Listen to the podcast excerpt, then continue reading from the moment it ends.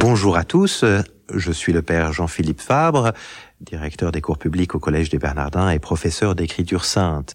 Je voudrais vous parler aujourd'hui de David et des Philistins. Quelle drôle d'idée hein, de vous parler de ce David et ses Philistins. Mais je me dis que peut-être vous comme moi, vous vous demandez depuis toujours ce que sont ces gens qui sont les ennemis jurés du peuple d'Israël. Derrière cette question, il y a pas seulement les Philistins, il y aurait aussi peut-être les Madianites ou les Amalécites, hein, ces ennemis qui sont toujours là euh, à côté. Parfois même, ce sont ceux qui sont de l'autre côté du Jourdain, euh, les Moabites, les Ammonites, euh, les Édomites, tous ces gens-là qui sont à la fois des voisins et, avec lesquels ça se passe toujours mal. Alors, on va se concentrer un peu sur ces Philistins. Qui sont-ils ces Philistins? Ben, Ces Philistins, c'est déjà des voisins qui sont arrivés, ils n'avaient rien à faire là, ils sont arrivés du nord, hein, on le sait, c'est ce qu'on appelle les peuples de la mer, qui sont arrivés pour descendre jusqu'en Égypte. Et quand ils sont arrivés en Égypte, au moment de la 18e dynastie, il y a eu quelques, quelques guerres, je vous la fais un peu rapide. Toujours est-il que l'Égypte a trouvé que ces gens-là, à la fois, euh, il fallait leur trouver une place, et qu'en même temps, c'était des ennemis, mais dont on pouvait se faire des amis. Bref, ils les ont mis sur la bande de Gaza actuelle. Les Philistins ne sont rien d'autre que euh, les ancêtres des Palestiniens. D'ailleurs, c'est ce sont les Romains qui ont donné à ce territoire-là le le nom justement de Palestine en, mémoire de la Philistie. Là aussi, je ne vais pas rentrer dans les détails de l'histoire, mais c'est intéressant de se dire que justement la Philistie, c'est cette petite bande qui est au nord de l'Égypte, au sud de la terre promise, disons pour faire simple, de Canaan. C'est cette petite bande, et c'est une bande qui est euh, faite au fond autour de cinq villes majeures. Donc il y en a plus qu'une actuellement dans la bande de Gaza, qui est Gaza. Mais il y a Gaza, il y a Gath, il y a Ekron, il y a Ashdod, il y a Ashkelon. Euh, ce sont cinq villes à tel point d'ailleurs qu'on appelle pas tant la Philistie que la Pentapole philistine, c'est-à-dire les cinq villes de Philistie. Et euh, ben, ces gens-là, vous voyez, ils sont à la fois euh, amis-ennemis des Égyptiens euh, au sud, mais aussi amis-ennemis et plutôt ennemis.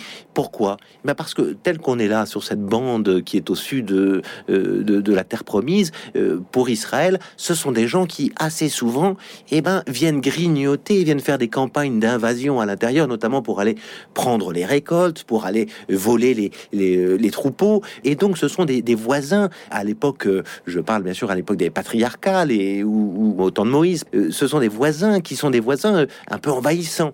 Et ben, on, le sait bien, quand on est plusieurs sur une même terre et qu'on se partage pas les choses, ben, on a affaire à des, à des guerres fratricides. Et les Philistins, à partir du moment où on va rentrer en terre promise, ce seront vraiment un peu les ennemis jurés, hein, avec, par exemple, dans, dans l'histoire de Samson déjà. Hein. On a on a cette histoire de Samson qui est de Gath, qui est pas loin. Hein. Euh, cette histoire de Samson que vous retrouvez dans le livre des juges. Et puis bien sûr, et, c'est de ça peut-être dont je, voudrais vous parler maintenant, c'est de David et, de Goliath. Goliath, il est de Gath. Gath, c'est l'une des cinq villes dont je vous ai parlé. Et David, il est euh, en lien avec ces Philistins. D'abord parce que il va se faire connaître par euh, la victoire qu'il va obtenir, lui qui est un jeune garçon berger qui est juste là euh, pour apporter un peu de nourriture à ses frères et, qui euh, et qui regarde le combat et qui va dire mais quand même c'est cette espèce de géant Goliath qui arrive et qui veut nous virer d'ici, qu'est-ce que c'est hein? On est dans la plaine du Térébinthe, hein, aujourd'hui pas très loin d'un lieu comme comme Beth Gouvrine par exemple. Hein, c'est une plaine, on sait très très bien où elle est, cette plaine du Térébinthe, et on voit bien que David à ce moment-là est outré. Euh, par euh, l'arrogance de Goliath. Et on le sait, je ne vais pas vous raconter toute l'histoire, puis euh, vous l'aurez d'autres manières sur ces ondes. Je ne vais pas vous raconter toute l'histoire, mais, mais voyez, vous la connaissez. David, lui, qui est le petit, va finir par, battre le grand, l'immense, le géant. Et il va le faire non pas parce qu'il est mieux armé, mais parce qu'il est armé du Dieu des armées, c'est-à-dire du Dieu d'Israël. En fait, c'est l'idée que Israël ne gagne pas parce qu'il est plus fort que le voisin, mais parce que simplement il est le peuple choisi de Dieu.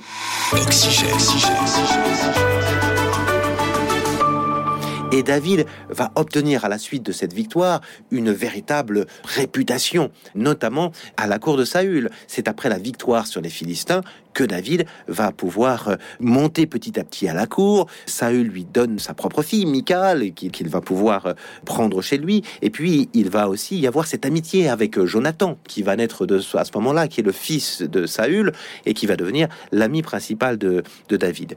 Et à partir de là, vous voyez, puisque David c'est vraiment l'instauration de la royauté, c'est l'installation à Jérusalem, c'est le roi par excellence.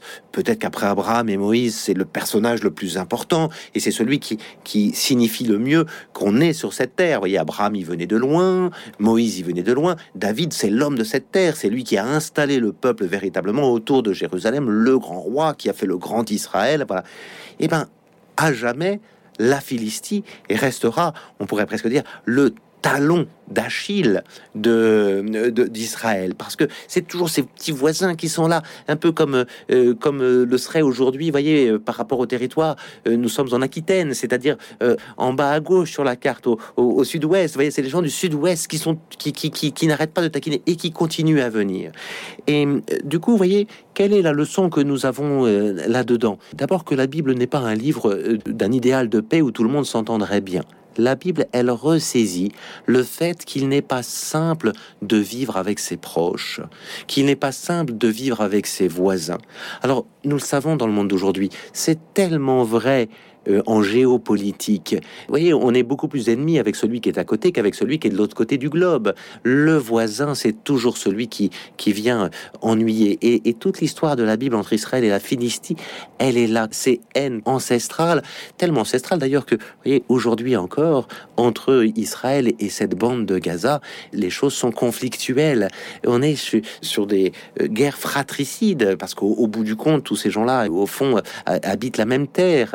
Voilà et, on est sur cette question que ressaisit vraiment la Bible, qu'il est difficile d'habiter avec, avec ses voisins, voire même avec ses cousins. Parce que si les Philistins sont pas vraiment des cousins, je vous ai dit, c'est des peuples euh, indo-européens qui viennent du Nord, ben, euh, de l'autre côté, on en a d'autres qui nous embêtent aussi. Je vous l'ai dit, les Moabites, les Édomites et ça, ce sont des cousins.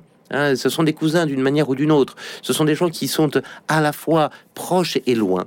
Et du coup, je vous ai dit, c'est vrai, à un niveau géopolitique, c'est compliqué de vivre avec des gens qui finalement cherchent à, qui ont les mêmes intérêts que nous et qui cultivent sur les mêmes terres et voilà.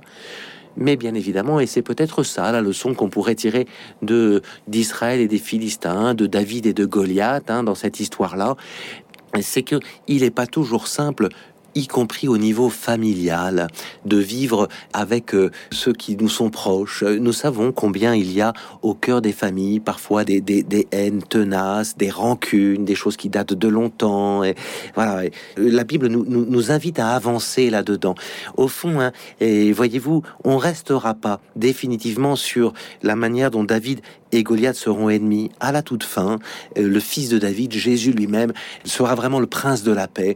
Eh ben, que ce que nous portons comme euh, clivages familiaux, nous puissions les, les ouvrir vraiment à celui qui est le prince de la paix et que nous puissions avancer dans euh, ces rancunes tenaces qui sont celles que nous avons avec nos voisins les plus proches.